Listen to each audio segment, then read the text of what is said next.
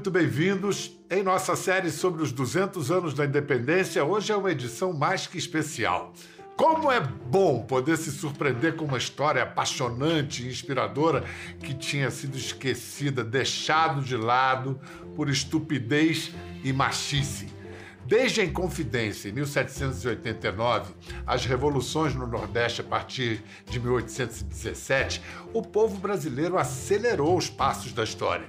Mas nesses relatos, a gente quase que só escuta o nome de homens. E as mulheres? Que é delas? Cadê? Onde estavam elas durante essas revoluções? Foi essa boa pergunta, simples como costumam ser as melhores perguntas, que duas brasileiras se fizeram e partiram para encontrar respostas e encontraram respostas riquíssimas. Uma é historiadora, a outra roteirista, e estão aqui hoje para falar dessas descobertas que estão no livro Independência do Brasil, as mulheres que estavam lá onde são narradas as vidas de sete heroínas de nossa independência. Aliás, essas histórias deram também num podcast, o podcast Mulheres na Independência, acessível no Globoplay, com seis das histórias do livro aí traçando paralelos com os dias de hoje. Muito bem-vindas, Heloísa Starling e Antônia Pellegrino. Muito obrigada. Ah, obrigada, que... Bial. Eu que agradeço, assim, prestar esse belo serviço para a história e esse prazer para qualquer leitor que gosta, é, enfim, de história, de, de, boa, de boas histórias. Heloísa, o nosso mestre, nosso mestre Evaldo Cabral de Mello ah, ensinou. É o nosso mestre. É, ele ensinou que o passado pode responder tudo, mas tem que saber perguntar. E aí eu quero saber que perguntas vocês fizeram para chegar às maravilhosas respostas que a gente encontra no livro. Qual de onde partiu a primeira interrogação? De quem? Olha, eu, eu acho que eu e a Antônia fizemos uma coisa que é muito legal. Eu, eu gostei muito de fazer, que é essa possibilidade. A Antônia guiou muito o meu olhar, entendeu? Porque. Ela que guiou o meu, eu aprendi tudo sobre independência com ela, agora ela vem dizer que eu ensinei para ela alguma coisa. Veja bem, Bial. Calma, Bial, calma. Corta o som dela. Bial, deixa eu... o som dela. Peraí, de, deixa eu entender o que vocês estão falando por entre as confetes. Ah, não, não é confete, corta o som dela. Tá. Porque eu tinha condição é, de pensar, nós pensamos, é, de, eu tinha condição de encontrar fazer um mapa, né? fazer a pesquisa. Mas tem um olhar e algumas perguntas que vêm da Antônia, porque quem ela tem uma bagagem, um conhecimento sobre a trajetória, a tradição, a luta das mulheres no Brasil muito grande. Então, é, tem uma. Então, claro, eu sou capaz. Então, aí a gente era capaz de. Eu sou capaz, a minha equipe foi da gente ir lá. Uh, pesquisar as fontes, ir atrás dos documentos, ver como é que isso aconteceu mesmo. Mas como é que você olha para essa mulher? Então, tinha umas questões que ela levantava e falava assim: procura isso. Olha só, vamos fazer um corte, porque a fronteira mais difícil é a fronteira da política.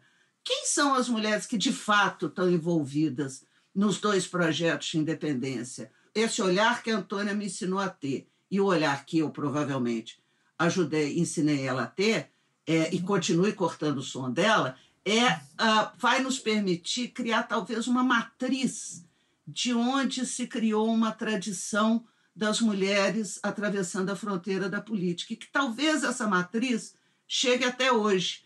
E que talvez a gente tenha aí um material para construir uma tradição das mulheres que atravessaram a fronteira, entendeu? Espetacular! É, é, agora, então, eu vou definir como é que foi o encontro de vocês duas. Foi a fome com a vontade de comer. Pronto!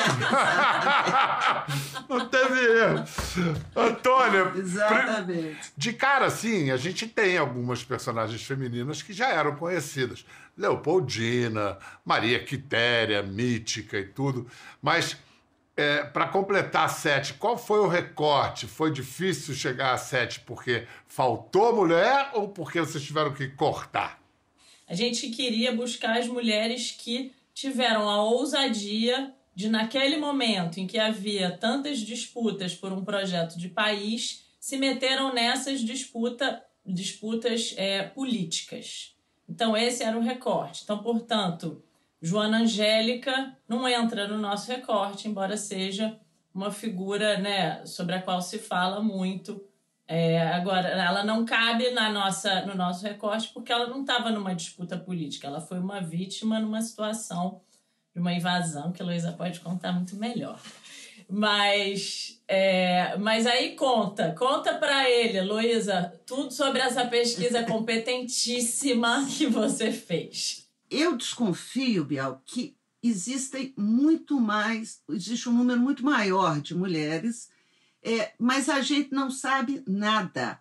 O que é interessante é, da gente pensar para entender é como que elas foram ah, como é que foi o processo de tirar essas mulheres de cena? Elas foram esquecidas.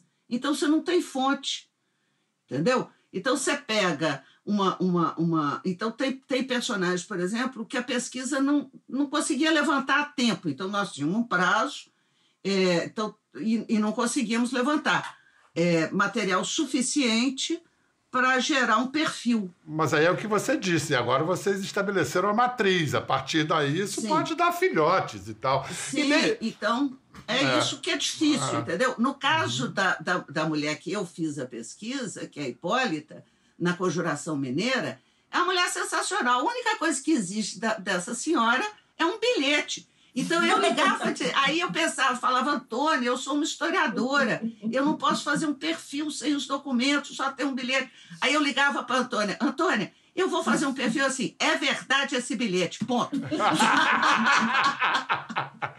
e olha, sabe? É, deu certo, viu? Deu certo. Deu. E aí, cê, aí o Evaldo dizia para mim assim, é, mas a senhora avise, Evaldo, a senhora avise ao leitor de que é possível, de que é provável, a senhora seja uma historiadora séria, entendeu? Então eu vou cercando é, para o leitor, porque o ficcionista consegue viajar. Vamos falar um pouco de cada uma, ou de pelo menos das que a gente conseguir falar, mesmo porque algumas das heroínas que já eram conhecidas, por exemplo, já constavam é, é, nos livros de história, mas sem o devido relevo. Vamos começar pela nossa primeira imperatriz. Nos momentos que antecederam a proclamação da independência, Dom Pedro estava viajando e Leopoldina assumiu a regência durante cinco semanas. A primeira mulher a governar o Brasil comandou reuniões de ministros, redigiu cartas que convenceram Dom Pedro a dar o grito do Ipiranga em São Paulo. O mais difícil era conseguir o apoio de outros países. Na mensagem enviada ao imperador da Áustria, Leopoldina mostra sua convicção política. É meu dever apresentar-me como advogada do nobre povo brasileiro, pois tudo devemos a ele. Nas ocasiões críticas, fizeram os maiores sacrifícios que o amor da pátria pode oferecer para proteger a sua unidade e realeza. De mim, caríssimo pai, o senhor pode estar convencido de que serei sempre brasileira de coração maravilhosa Leopoldina que amava Pedro, absolutista que o Brasil tornou constitucionalista, é, virou tudo. Qual o papel principal de Leopoldina na independência? Uma estrategista, né? Leopoldina é uma, uma grande estrategista política, né? Teve uma formação de estadista, foi uma mulher muito bem educada, muito melhor educada que Pedro que já tá, né? Enquanto ela estava aprendendo é, sobre teatro, literatura, mineralogia, ele estava aqui correndo e montado em escravizados, brincando de, enfim, escoteando escravizados, né? É, e ela, então, portanto, é uma cabeça, né? Uma cabeça desse processo. Então, assim, Leopoldina, que é muito vista, lida como essa mulher, né? A, a, a atraída, a imperatriz deselegante. Quando você mergulha e conhece ela um pouco mais, nossa, ela é fascinante. Ela é uma estrategista política fria, que sabe pensar, que consegue ter flexibilidade num momento de muita instabilidade, sabe mover as peças e teve um projeto para o Brasil, Brasil, né? É, tanto que José Bonifácio cai por ela, né? Assim, reconhece a inteligência e a habilidade dela. Como é que uma princesa da monarquia mais absolutista da Europa, então, portanto, sem nenhuma simpatia por limites constitucionais, nem coisa que o valha, que dançou no Congresso de Viena, que foi educada para ser absolutista, como é que ela vem para o Brasil e faz esse giro a ponto de defender uma monarquia constitucional e de escrever para o pai dela dizendo coisas, que é um, monarca absolutista, de, da, né, dizendo coisas do tipo: o que, que o senhor prefere? A monarquia constitucional ou a república? Entendeu?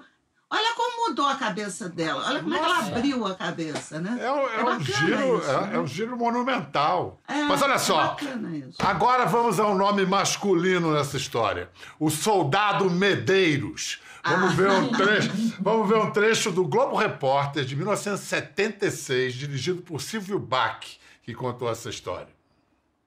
Neste arraial, a poucos quilômetros de Feira de Santana, antes conhecido por São José das Itapororocas e hoje chamado de Maria Quitéria, nascia em 1792 o audacioso soldado Medeiros.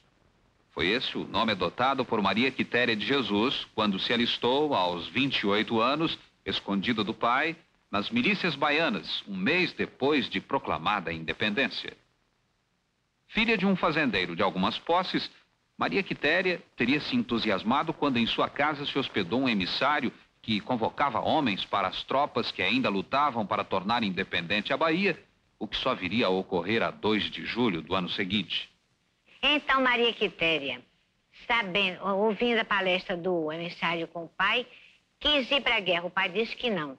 Que a mulher só era para fiar, tecer, bordar e tomar conta da casa. Mas ela se entusiasmou tanto que foi à casa da minha bisavó, Teresa de Jesus, e disse, contou o caso. A minha bisavó disse, ora, por menos eu já teria ido para a guerra. Heroína nacional, em 1823, é promovida a alferes posto que manteve até morrer, aos 56 anos, quase cega, solitária, deserdada e esquecida. Cara, depoimento da bisneta de Teresa de Jesus. Que né? coisa! Que maravilha isso. Incrível Quer dizer, essa imagem. É, que Joana Dark que nada. De Adorim existiu. De Adorim existiu. É o que diz a Marcela do livro. Pois é. Não, e mais ela se casa em plena guerra. Existiu Exatamente. o Riobaldo também, e o Riobaldo que saiu do armário. é mesmo. Como, é que foi, Antônia, assim, como é que ela, na hora de decidir virar homem, com que roupa, com que cabelo, com, como é que ela foi para a guerra? E ainda por cima, como é que ela ainda se apaixona e se casa no meio da guerra? É, então, essa história é fascinante, né? Assim, a gente falou muito disso, né? Como é que é essa, essa cena dessa mulher que corta o cabelo, que, que sai de casa, vai atrás da irmã, pega as roupas do cunhado, atravessa a madrugada andando até o ponto de alistamento, chega lá, que voz ela fez, né? Porque tem um timbre aí, é, e consegue sustentar no tempo uma leitura das outras pessoas de que ela era um homem então, o ir e vir do banheiro, numa situação absolutamente precária, acaba sendo descoberta pelo pai, que óbvio fica muito preocupado e sai atrás dela, encontra ela lá, e aí tem essa cena que é uma segunda, eu acho que é uma segunda cena de afirmação dela, né? Que é o pai dizendo: Você vai voltar comigo para casa agora. E ela fala: De jeito nenhum, eu vou ficar aqui e ela era tão boa que, apesar do machismo da época, que devia ser brutal, o chefe do regimento fala: ela, a gente aceita que ela fique. E ela gente... Olha, maravilhoso. Não, não, não, tem ficção que se compare, né? É. Que coisa maravilhosa. E, e, e, mais, ela se torna, hoje, ela é tanto exaltada pelo exército como por movimentos é, feministas, é, é uma unanimidade. E Heloísa diz que é o maior sucesso da exposição itinerante do Bicentenário. É, fala dessa exposição e, e, como é que ela se destaca. É um caminhão-museu, né, que é uma exposição é, da, da, da Comissão do Bicentenário uh, no Senado. E o boneco, um dos bonecos é a Maria Quitéria. É impressionante. A criançada, os adultos, todo mundo quer ser fotografado vestido de Maria Quitéria. Heloísa, quero você agora falar da sua conterrânea, Hipólita Jacinta, uma das poucas mulheres conhecidas da Inconfidência Mineira, de quem não existe qualquer imagem, descrição de aparência. Como é que você deu corpo a, essa, a esse espectro? Se a gente passar uma peneira, nos, um, um pente fino nos 11 volumes dos Autos da Devassa, a gente encontra referências muito esparsas ao tal bilhete, né? A, a, é, que ela escreve, ela escreve uma ordem. O bilhete diz o quê? É, o bilhete assim dizia. Né? Ela, ela recebe, ela está sozinha na fazenda, ela recebe a notícia da prisão de Tiradentes e ela manda um bilhete manda para os dois líderes militares da conjuração, é, dizendo isso. A primeira parte diz: Tiradentes foi preso é, no Rio de Janeiro é, e nós precisamos. E aí ela deixa claro que vão botar a conjuração na rua. O único jeito de impedir que a conjuração seja esmagada é a ação militar. E aí ela dá ordens militares. Isso é o mais impressionante. Ela diz, ela diz para o comandante do regimento, que era o chefe, um dos chefes militares, leva a tropa de Vila Rica para o Cerro, que é onde você teria guerrilha, ah, dê o grito de viva o povo, e começa a revolta. E dá ordem para o padre Toledo, que é o líder, que, vai, que feche o caminho novo para que as tropas não possam subir do rio.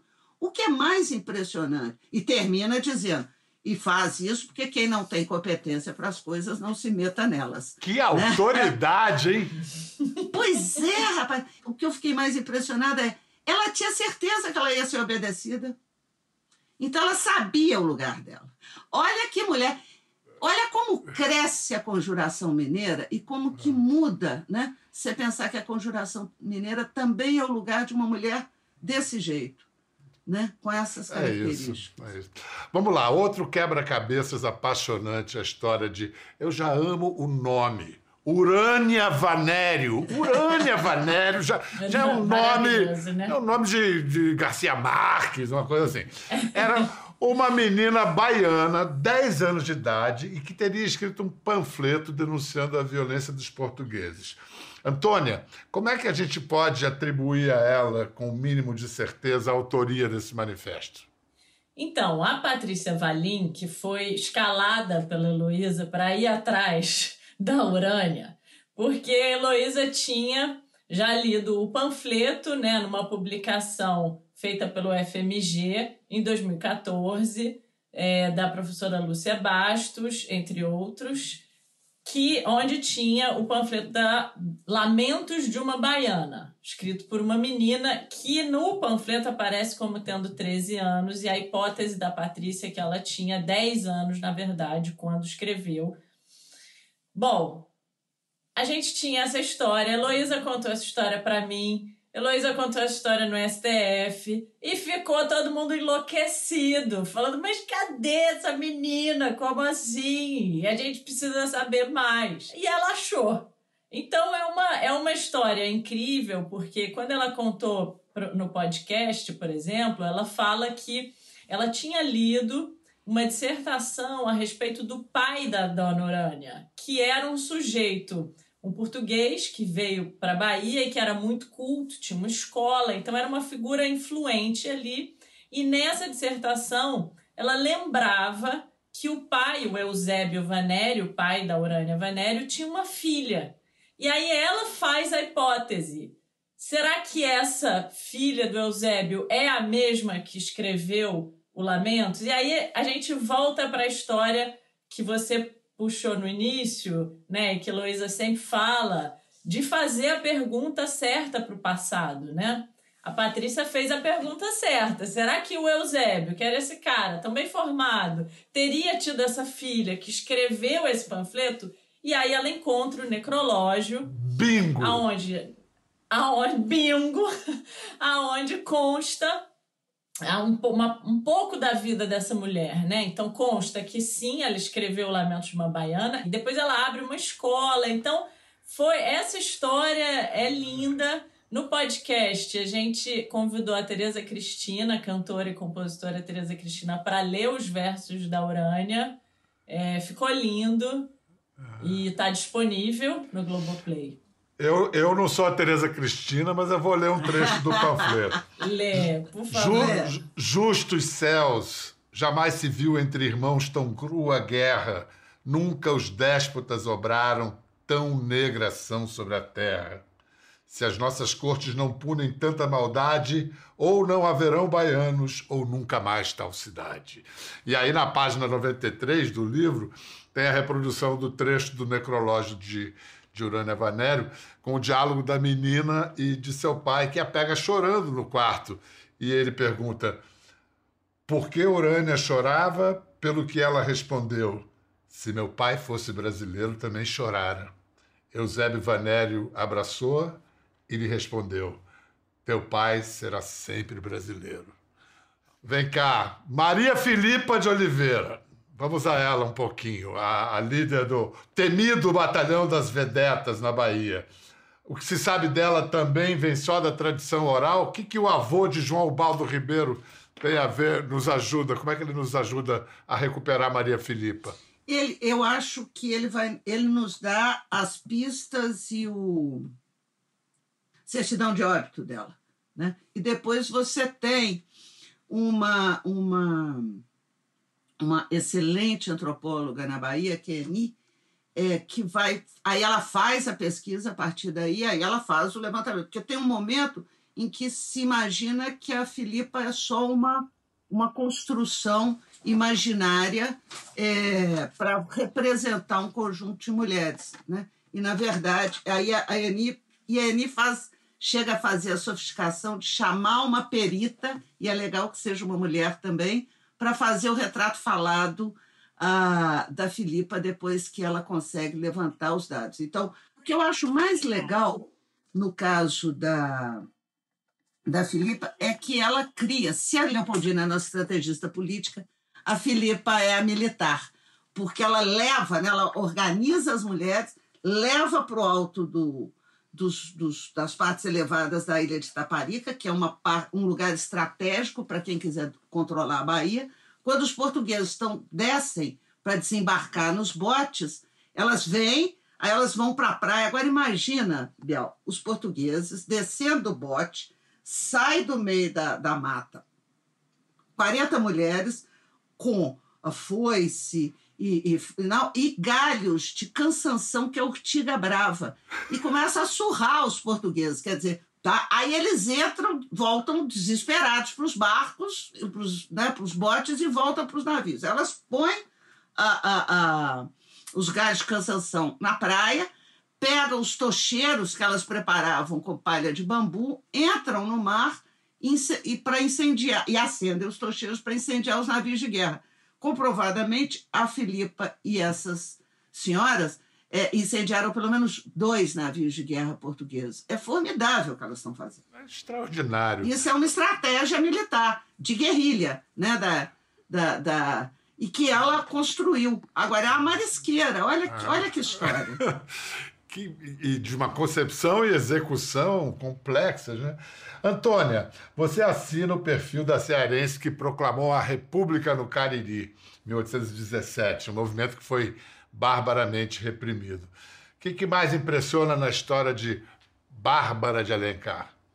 Olha, Bárbara de Alencar, não, eu me apaixonei por ela. Não vou dizer que é minha preferida para não causar ciúmes com as outras. Elas vão aparecer para você, elas vão ficar nervosas. Vão, elas aparecem para puxar teu pé. É, mas ela é muito fascinante, né? Porque essa figura que se constitui como uma matriarca do sertão, depois que perde o marido, esse poder se expande, né? E passa a ser também, de alguma maneira, um poder político, que a família dela já, já era uma família é, de grande poder político ali naquela região.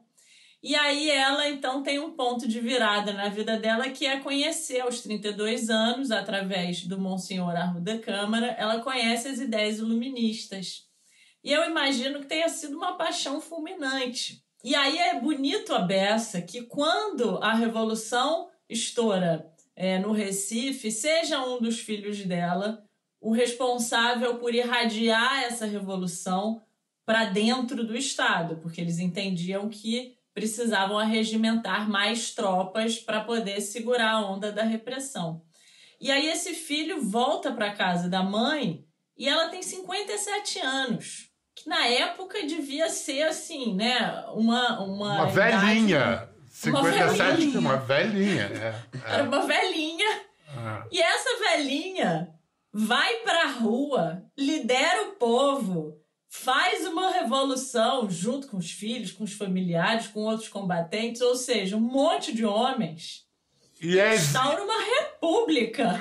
E quando é derrotada, é exemplo por causa desse destaque, por ser uma mulher da elite, é exemplarmente castigada de maneira crudelíssima. Exatamente. E... No momento em que é. ela né, é, é presa e exibida como presa política, ela também é acusada ali de amazia, né? Amazia era o que era? Ela ter um caso com um padre, que era né, o padre Saldanha, que era um, enfim, amigo dela.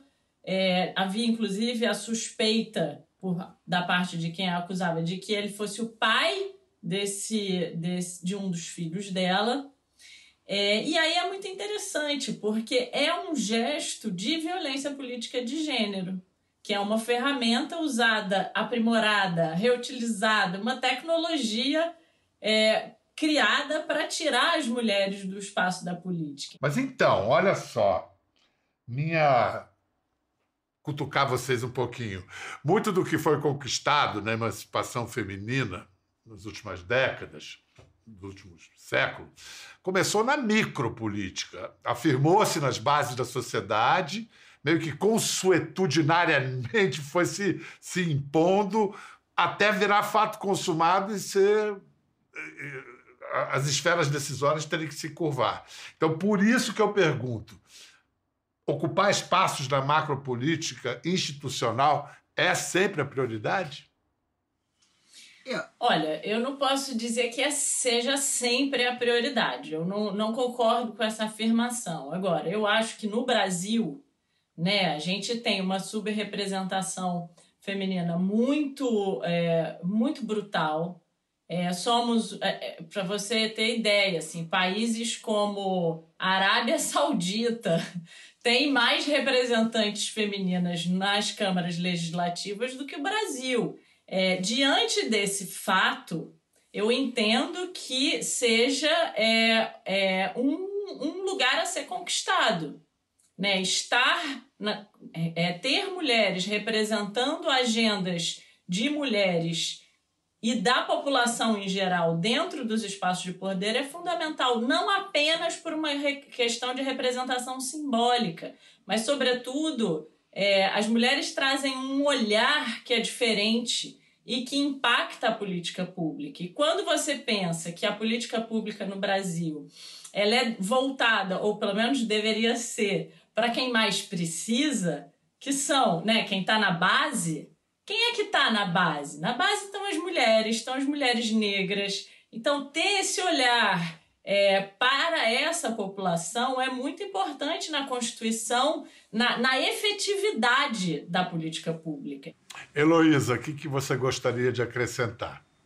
É, eu acho que vale, no caso do que a Antônia está dizendo, tem uma importância, né, claro, das mulheres na política institucional que é que está ligada, inclusive, à questão da de declarar direitos. Né? Quer dizer, direitos, uma vez declarados, eles podem não uh, ser aplicados, mas eles não voltam atrás. É esse que é o perigo. Tipo, por isso que declarar direitos é tão perigoso e por isso que os, os, as, os reacionários, quem é contra a democracia, vai atacar exatamente a questão dos direitos. Então, quando a mulher está na cena pública e, e ela dá um passo na política institucional, ela tem ferramentas para tornar determinados direitos eficazes, né? É, via, é, aplicar os direitos. Mas eu acho que o lugar da mulher é onde ela quiser estar, entendeu? O importante é que ela esteja, né? É, o importante uhum. é que ela tenha voz pública